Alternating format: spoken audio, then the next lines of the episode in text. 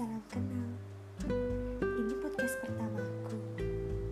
Awalnya aku seneng banget dengerin podcast orang-orang. Sampai akhirnya aku berpikir, mungkin dengan berbagi cerita atau pengalamanku tentang apa itu kehidupan, cinta, jatuh lalu bangun,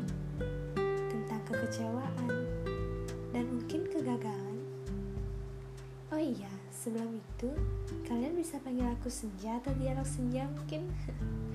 Maaf ya, mungkin bagi kalian perkenalan ini garing ya. Hmm, aku juga baru belajar cerita kepada orang banyak dan lewat podcast juga. Ya karena terkadang kita juga ingin membagikan kepada orang lain. Berhubung aku gak punya teman, yang mau dengerin curhatan atau cerita-ceritaku ini nggak ada. Jadi aku memutuskan untuk membagi kisahku lewat podcast ini. Oh iya, ini hanya perkenalan dulu ya.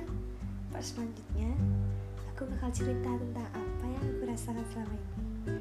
Mungkin sebagian dari kalian mempunyai kisah yang sama sepertiku.